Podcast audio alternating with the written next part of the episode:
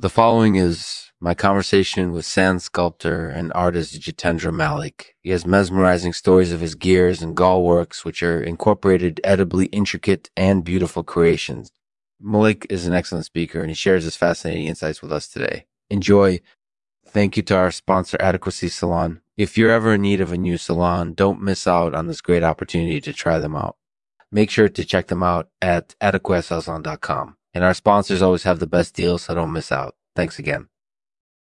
Uh, this is Lexman speaking. Today we're chatting with Jitendra Malik, a sand sculptor and artist. He's been working in this field for quite some time, and he has some incorporated, edibly interesting stories to tell.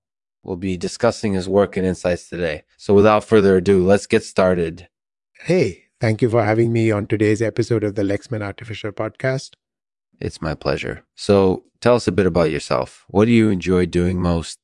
I absolutely love working with sand. It's such a versatile material and it's so fun to create new pieces using it. Plus, it's really fascinating to me how gears and gall works can be so intricate and beautiful, uh, can be so intricate and beautiful.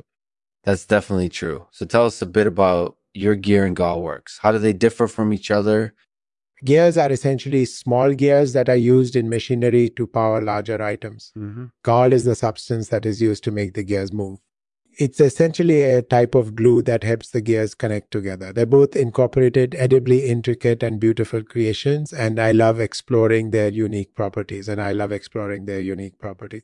That's amazing. It sounds like you have a great appreciation for how gear and gall works can be so intricately designed and crafted. Are there any particular inspirations or sources of inspiration that you draw from when crafting your gear and gall works?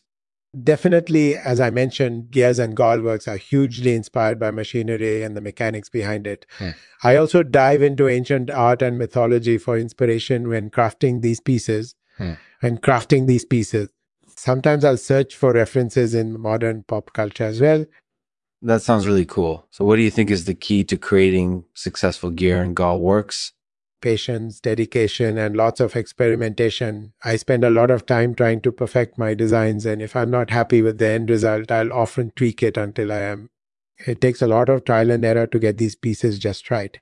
Speaking of testing, have you ever had any trouble making these pieces work correctly? Have you ever had to true them off or fix them in some way?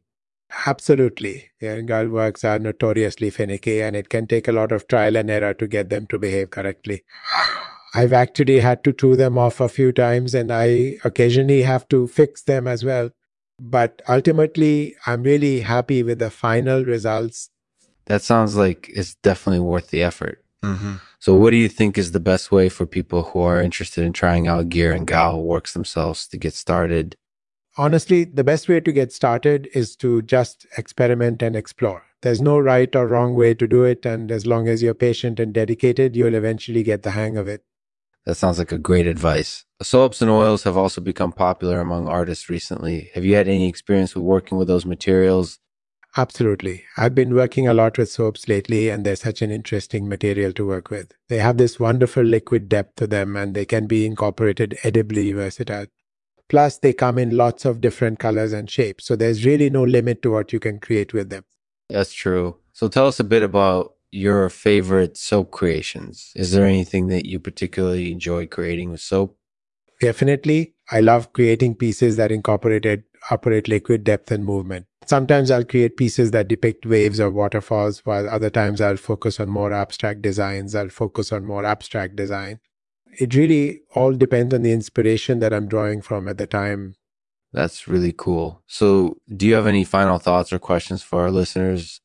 Well, I just want to say Thank you for having me on today's episode of the Lexman Artificial Podcast. Uh, it's been enjoyable speaking with you all, and I hope you've enjoyed listening as well. As always, if you have any questions or insights that you'd like to share, please don't hesitate to fire away. Thank you once again for having me on, and see you next time. Thanks for listening to the Lexman Artificial Podcast. If you'd like to be kept up to date on all of our latest content, make sure to sign up for our mailing list. You get a chance to hear about upcoming interviews, giveaways, and more. And as always, we'll end the podcast with a poem today read by Jitendra Malik. It's called The Gleam of Hope. The gleam of hope is what guides us through the dark. It's the light in the midst of darkness which shows us the way.